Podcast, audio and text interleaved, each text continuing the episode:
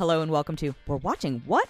I'm your host, Dana, or the DHK as I'm known, and two films up for review this week. And you may not necessarily have heard of either of them, but there's 65, which is a sci fi action thriller starring Adam Driver. The other one is called Champion, starring Woody Harrelson. First up, I have a movie called 65, and you might be asking yourself, what is this movie and why have I never heard of it? Because it is a major release film. This is not like an indie film, it's a big blockbustery film starring Adam Driver, and yet.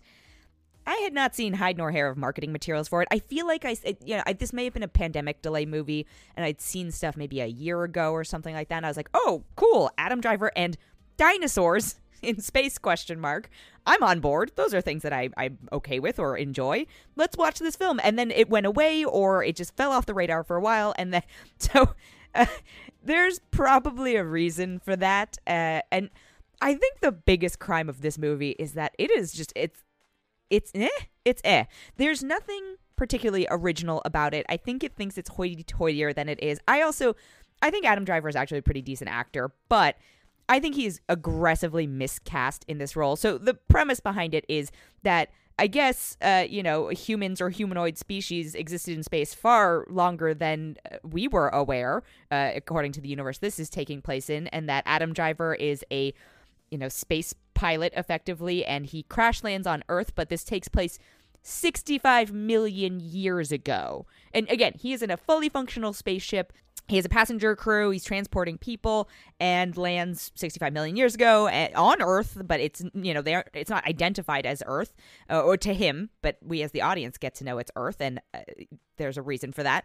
Uh, and then uh, you know has to basically try and uh, get off the planet again. And I just ah. God, even describing it, I'm I'm uh, probably lowering my review number in my head. So I love dinosaurs. This again, I, he he's 65 million years ago on Earth. There were dinosaurs. And you know, if you're gonna do a movie with dinosaurs, it should be big, it should be actiony. Jurassic Park is how many years old at this point? It's like beyond set the standard for what we can do. And also, it's an inherent tension thriller format that you're following, or any creature, you know, creatures coming to get you type thing.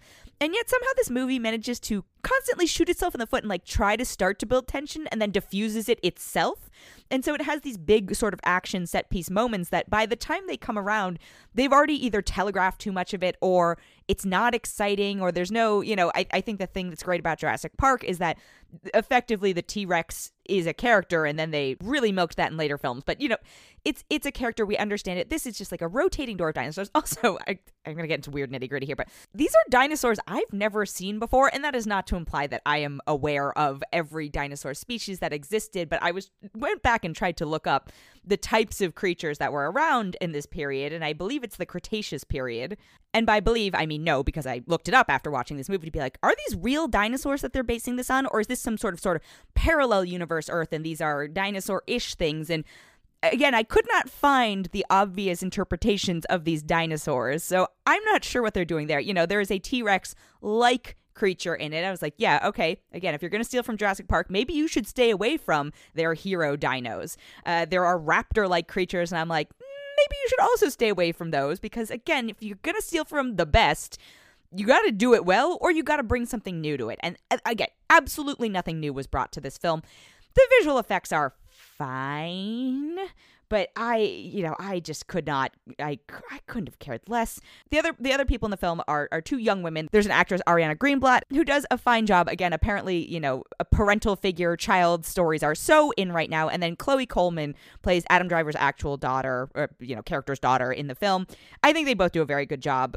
Adam Driver does an okay job, but my big thing about it is I I think he is aggressively miscast in this because he's stoic at points, but then there are sort of comedic moments with the, the girl because they don't speak the same language and the translator is broken and all this all this stuff. And, you know, he's it's like a little bit fatherly, uh, then very serious, you know, action hero y, which he does the action stuff fine, I guess, but it's not super compelling. I would have liked if potentially they had brought somebody with a more comedic background to it because I think in the you know the things that are getting lost in translation and he can't communicate with the girl who's there and and he's trying to do all this stuff you know it, he needs to have a bit more gusto when because he's basically monologuing right? If this girl can't understand him he's effectively monologuing for us the audience. And so the serious moments don't feel serious enough to be like yes this warranted a dramatic performance. I don't I think what I wanted out of this was like a Roland Emmerich level, you know, catastrophe.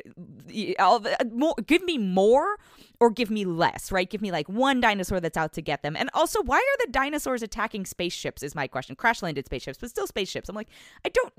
What we know about reptiles is not like they're like, oh, I see a metal box, I'm gonna attack it. The predator behavior in this thing was it's just everything was a bit off. And again, I think the other biggest crime of this film is I'm sure it had a, a pretty robust budget, and with that money, what other original films could you make? Yes, technically this is original as far as I know. I don't think it's based on a comic book or based on whatever, but it's not original in terms of ideas they brought to the table. I would potentially recommend this for if it was on a streaming service and you just happened to be you wanted to watch it in the background or something like that but i'm not i'm not comfortable yelling hey go run to a theater to watch this film. It doesn't have the panache. I think the other the, the one of the nicest things i will say about it is that it was a tight hour and a half and that is you know if you're gonna do this and you're gonna blaze through the three acts at least you did it efficiently but overall i'm gonna give it a 2.5 out of 5 and i think that might be being generous. I'm going to take a quick break and be right back.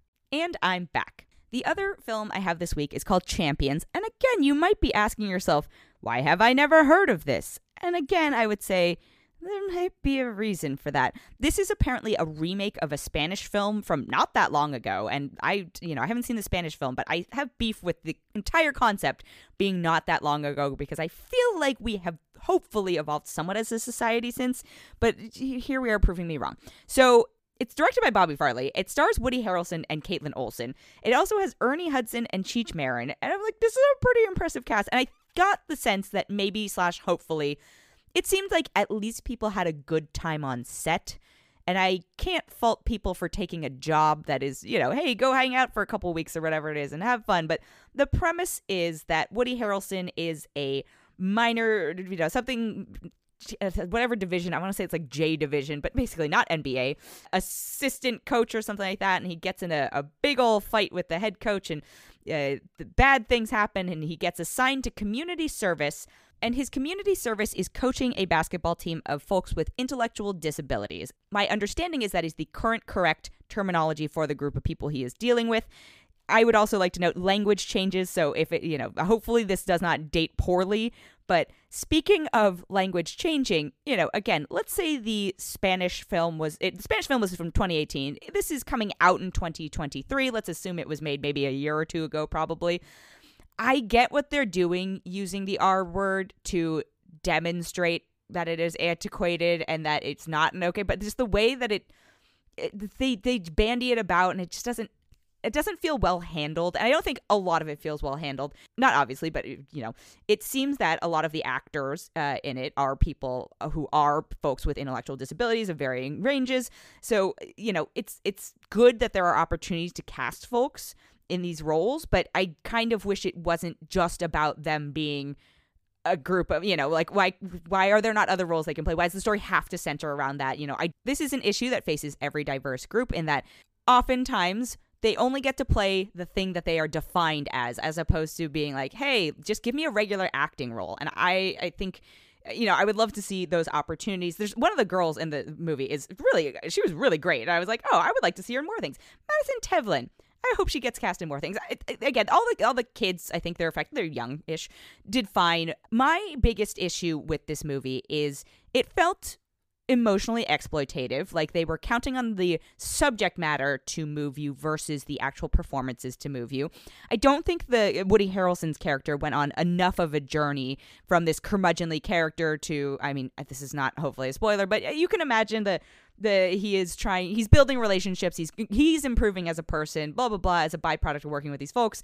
Hooray for that. But the other thing that i um, i think i really struggled with there was just a saccharine tediousness to it. Like, not that I want to see him yelling at these kids, but he he took it on the chin pretty quickly dealing with them. I was like, all right, you know, great, but then every moment is supposed to be like super sweet, and the whole film felt somewhat exploitative but then it calls out the there's a whole plot line about like exploitation and a feel good angle and i'm like isn't and I'm, I was thinking to myself, isn't this being somewhat hypocritical if that is the crux of this film and how you're probably going to get people in the door? Like, you know, I, I just, it did not sit spectacularly with me. And there were many times during it where I was like, I know that formulaically I'm supposed to be feeling something or feeling good, but I was mostly bored and it, it I was feeling kind of empty during it and that may have spoken to how I was just feeling when I watched it. You know, I maybe I was not having the greatest day, but I I would have hoped that if a good movie could have lifted my spirits, but I don't